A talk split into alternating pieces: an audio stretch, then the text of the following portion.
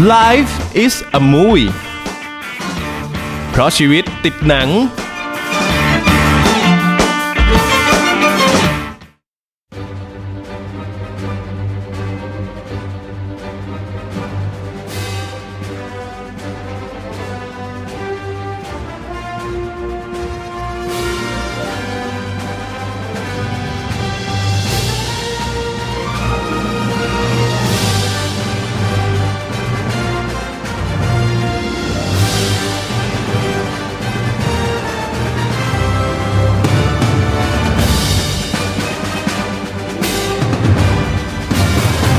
สวัสดีครับ ขอต้อนรับเข้าสู่รายการ Life is a Movie เพราะชีวิตติดหนังครับ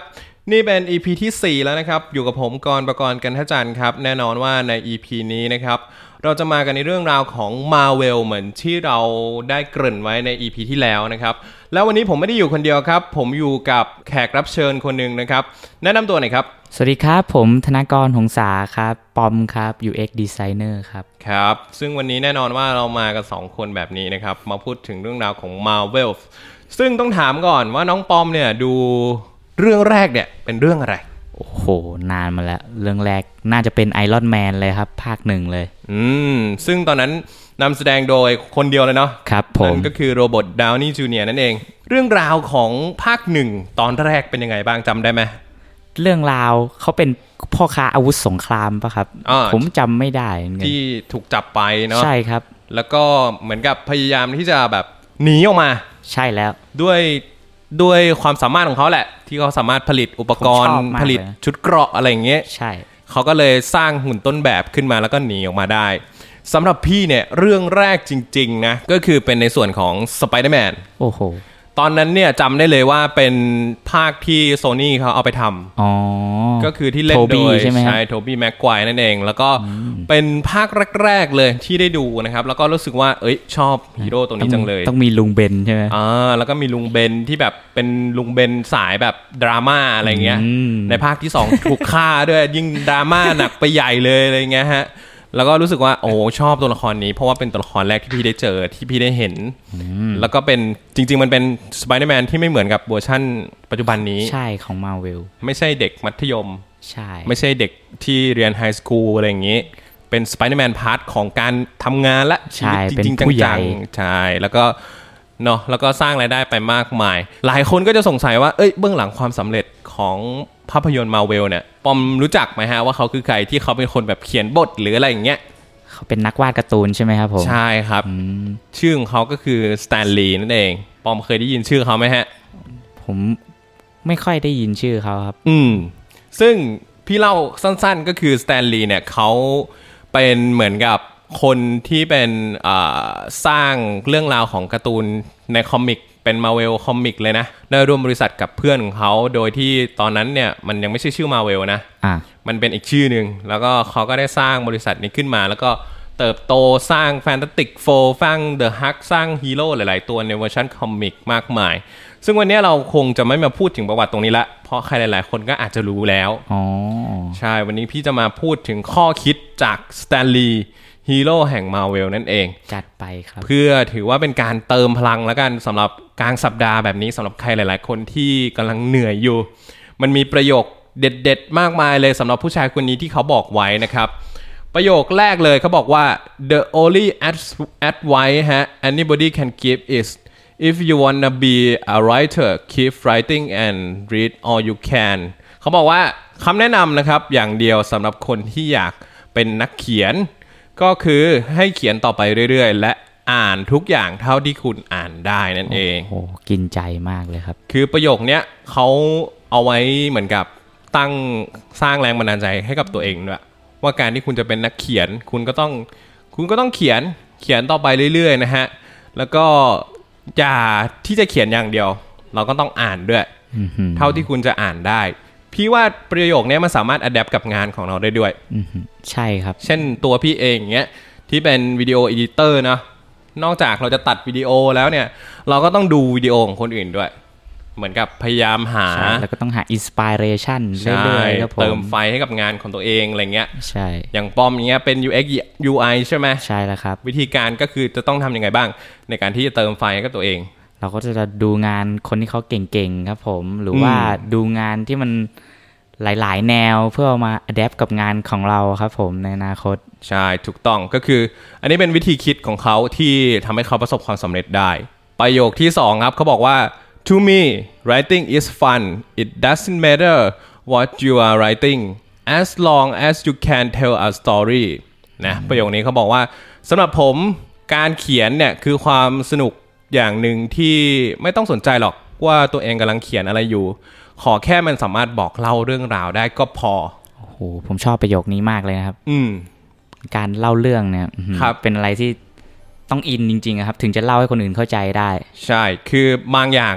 บางบางอย่างเนาะ เวลาที่เรา ครั ทำ บ แล้วเรายังไม่รู้ว่าเราทำอะไรอยู่เงี้ย มันเป็นเรื่องที่แบบไม่ค่อยโอเคเท่าไหร่พี่ว่า ใช่ เพราะเวลาที่เราจะพูดหรือเวลาที่เราจะมาอัดพอดแคสต์หรืออะไรก็แล้วแต่ เวลาเราจะคุยกับลูกค้าอะไรเงี้ย สิ่งหนึ่งที่เราต้องเข้าใจว่า เฮ้ย เรากำลังจะสื่อสารอะไร ใช่ เรากำลังจะพูดอะไร แต่ความสำคัญมันคืออะไร การที่แบบคุณจะเป็นนักเขียนอย่างเงี้ย มันก็ต้องรู้ว่าสิ่งที่สำคัญที่สุดที่จะบอกอะมันบอกหรือยัง ใช่แล้ว นั่นก็คือความสำคัญของงานที่เราทำด้วย ว่าสิ่งที่เราต้องการเราได้จากคนที่เขารับสารหรือเปล่าอะไรเงี้ ใช่ ย แล้วครับ ประโยคต่อไปครับ when you work with people ครับ whom you like and you admire become they are so good at what they do it doesn't feel like work it's like you playing นะประโยคนี้ก็คือแปลง่ายๆก็คือหมายความว่าเวลาที่ทำงานกับคนที่เราชื่นชมในความเก่งนะครับ คุณจะไม่รู้สึกเลยว่ามันเหมือนการการทำงาน มันเหมือนการเล่นสวนสนุกมากกว่า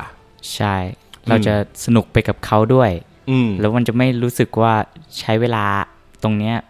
นานอะไรอย่างนี้ใช่ไหม ใช่ครับผม มันจะผ่านไปเร็วมาก นั่นแหละก็คือ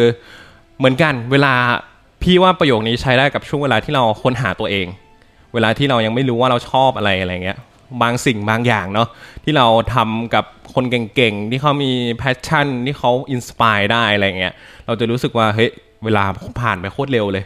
เหมือนเรามาเล่นสนุกอะไรเงี้ย ใช่ เราไม่ได้รู้สึกเบื่อหรืออะไรมันยังมีอะไรชาเลนจ์เราอยู่เสมออะไรเงี้ย อืม อันนี้ก็เป็นอีกหนึ่งประโยคที่เป็นข้อคิดของเขานะครับ แล้วก็ต่อไป life is never completely without its challenge นะฮะ ก็คือประโยคนี้ง่ายๆ สั้นๆเลยครับ พูดว่าใช้ชีวิตไม่เต็มที่หรอกหากไม่มีความท้าทายอืมรู้สึกยังไงกับประโยคนี้บ้าง ผมรู้สึกว่าชีวิตคนเรามันต้องหาความท้าทายใหม่ๆตลอด ไม่งั้นจะน่าเบื่อมากๆเลยครับ จริง อันนี้คือเรื่องจริง เพราะว่าถ้าสมมติว่าในหนึ่งวันที่เราตื่นมาทำงานเงี้ยเราไม่รู้ว่าแบบสิ่งที่เราจะทำคืออะไร เราไม่ชาเลนจ์ตัวเองมากพออะไรเงี้ยการทำงานมันก็จะเหมือนทำตามใบสั่ง ใช่ เนาะ มันจะไม่เกิดอะไรใหม่ ๆ กับตัวเองเลยครับ อืม ความสามารถก็จะเหมือนเดิม ใช่อยู่กี่ปีกี่ปีก็อย่างนี้อย่างนี้ ใช่ครับ ถ้าเราไม่เปลี่ยนวิธีคิดของเราอะไรเงี้ยครับ โอเค ประโยคต่อไปครับ comic book to me are fairy tale for grow up ครับ อ่าอันนี้เป็นประโยคที่เขาพูดถึงงานของเขาเอง ก็คือสำหรับผมแล้วหนังสือการ์ตูนน่ะคือนิทานสำหรับผู้ใหญ่ หลายคนอาจจะรู้สึกว่า เฮ้ย คนที่อ่านการ์ตูนเนี่ยมันจะต้องเป็นเด็กหรือเปล่า มันอาจจะไม่ใช่ผู้ใหญ่อย่างเดียวหรือเปล่า คือผู้ใหญ่เนี่ยไม่ไม่ค่อยอ่านการ์ตูน แต่สำหรับเขาเนี่ยบทฮีโร่อะไรต่างๆ ที่เขาเขียนไว้ในการ์ตูนเนี่ย มันเป็นนิทานสำหรับผู้ใหญ่ด้วย เขาเคยพูดว่าฮีโร่ที่เขาสร้างเนี่ย มันจะไม่เหมือนฮีโร่ในคอมิก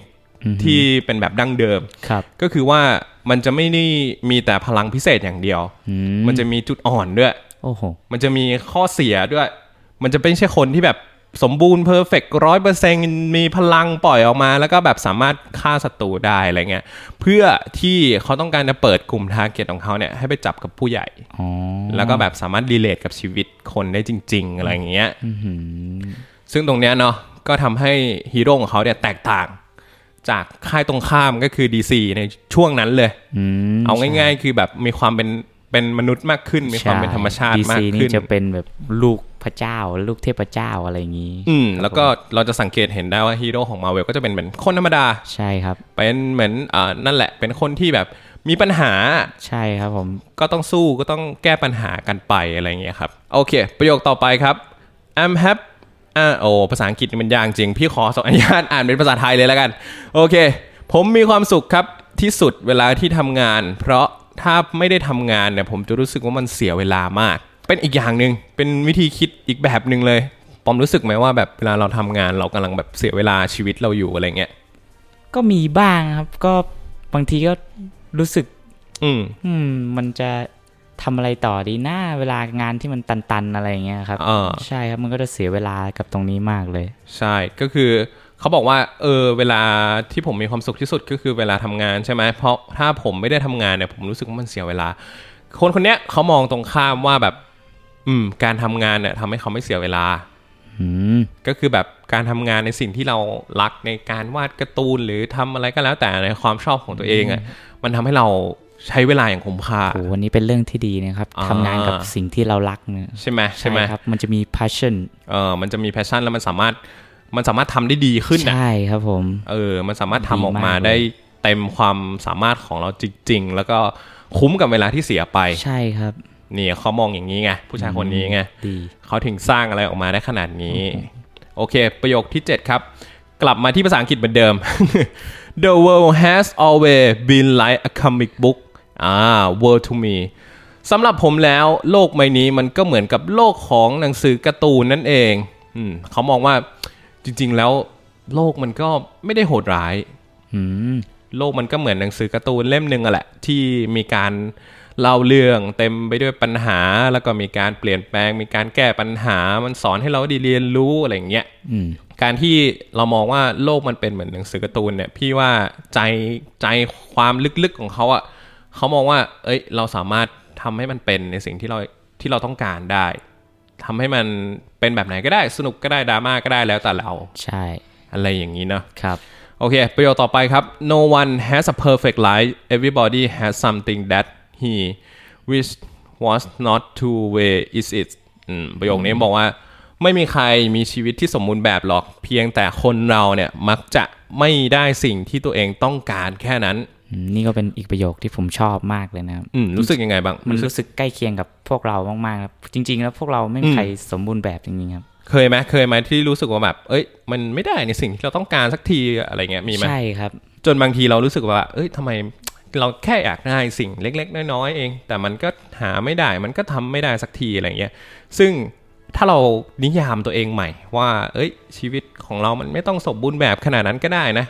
มันก็กลางๆอะไรอย่างเงี้ยนะ เราก็จะรู้สึกว่าแบบมันเป็นเรื่องปกติ ใช่ครับ ที่เราไม่ต้องไปต้องการความสมบูรณ์แบบอะไรขนาดนั้น อืม เราก็ทำในสิ่งที่เรามีเราก็พอใจในสิ่งที่เราทำอยู่งานทุกวันนี้มันอาจจะรู้สึกว่าอ๋อมันก็มีบ้างนะ การที่แบบไม่ได้ในสิ่งที่ต้องการงานมันอาจจะไม่ร้อยเปอร์เซ็นต์แต่เรามีความสุขกับมันหรือเปล่าอะไรเงี้ย อืม เป็นเรื่องที่ดีครับ กับคนที่กำลังท้อเลย ใช่พี่ว่าตรงเนี้ยมันสามารถเติมไฟได้ ใช่ อย่าไปคิดน้อยเนื้อต่ำใจอะไรขนาดนั้นอะไรเงี้ยครับ ครับ ประโยคสุดท้ายแล้วครับ we all wish we had a super power we all wish we could do more than we can do อืมประโยคนี้ก็คือเดี๋ยวพี่แปลให้ฟัง เขาบอกว่าทุกคนฝันว่าอยากมีพลังแบบซูเปอร์ฮีโร่ เพราะเราเนี่ยหวังว่าสามารถทำอะไรหลาย ๆ อย่างได้ มากกว่าสิ่งที่เราเป็นอยู่ อืมไม่จำเป็นที่เราจะต้องเป็นซูเปอร์ฮีโร่ก็ได้ ครับ ถ้าถ้าอะไรรู้ป่ะ ถ้าเรามีหนึ่งอย่างที่เราทำแล้วมีความสุข และสิ่งสิ่งนั้นเนี่ยมันไม่ไปทำร้ายใคร มันก็สามารถที่จะทำอย่างเดียวได้ เป็นสุดที่สุดเนี่ยสักเรื่องหนึ่งอ่ะมันก็โอเคแล้วอะไรเงี้ย ใช่ คุณไม่จำเป็นจะต้องไปเป็นซูเปอร์ฮีโร่ก็ได้ เพราะว่าความสุขในชีวิตเนี่ยมันไม่จำเป็นจะต้องทำอะไรหลาย ๆ อย่างได้ขนาดนั้น ครับ ซูเปอร์ฮีโร่ของลุงสแตนลีย์เนี่ยก็ไม่ได้มีความสามารถอะไรมากมายขนาดนั้น ก็ยังคงก็ยังคงเหมือนเดิม ก็ยังคงมีพลังยังคงมีปัญหาอะไรเหมือนเดิม คุณลุงสแตนลีย์ของเราก็ฝาก 9 ข้อคิดไว้ประมาณนี้ อืม น้องปอมรู้สึกยังไงบ้างฮะ กับข้อคิดอะไรหลาย ๆ อย่าง ผมก็รู้สึกได้รับพลังงานบางอย่างนะครับอืมรู้สึกว่าแบบมีไฟขึ้นมานิดนึง เขาเป็นคนที่คิดแบบเนี้ยในการทำงานทุกๆวันของเขาอ่ะมันก็ทำให้เขาสามารถสร้างสรรค์งานออกมา ได้ดีกว่าคนอื่น เขาเลือกมองในจุดที่มันไม่จำเป็นจะต้องเพอร์เฟก ใช่ มันไม่จำเป็นจะต้องแบบสวยหรูหรือแบบการที่คุณไม่ได้เป็นเศรษฐี คุณไม่ได้เป็นหมอ ไม่ได้ตัดสินว่าคุณจะสร้างสิ่งที่พิเศษให้กับโลกนี้ไม่ได้ อืม เนาะเพราะการเป็นนักเขียนการ์ตูนของเขาเนี่ย ก็สร้าง หนังมาเวลมามากมาย ที่ทำให้เราได้ดูกันนั่นแหละฮะ ก็ ถือว่าเป็นข้อคิดดีๆสำหรับช่วงกลางสัปดาห์แบบนี้นะครับ ที่สำหรับใครหลายๆ คนที่ฟังอยู่ แล้วเป็นแฟนมาเวลแล้วก็อาจจะรู้จักเรื่องราวของสแตนลีย์เป็นอย่างดี หรืออาจจะรู้บ้างไม่รู้บ้างนะฮะ ก็เอาประโยคตรงเนี้ยเอาข้อความตรงเนี้ยไปเติมไฟในการทำงานต่อละกันนะครับ วันนี้ ครับ ผ ผม ม กับน้องปอมลาไปก่อนแล้ว สวัสดีครับ สวัสดีครับ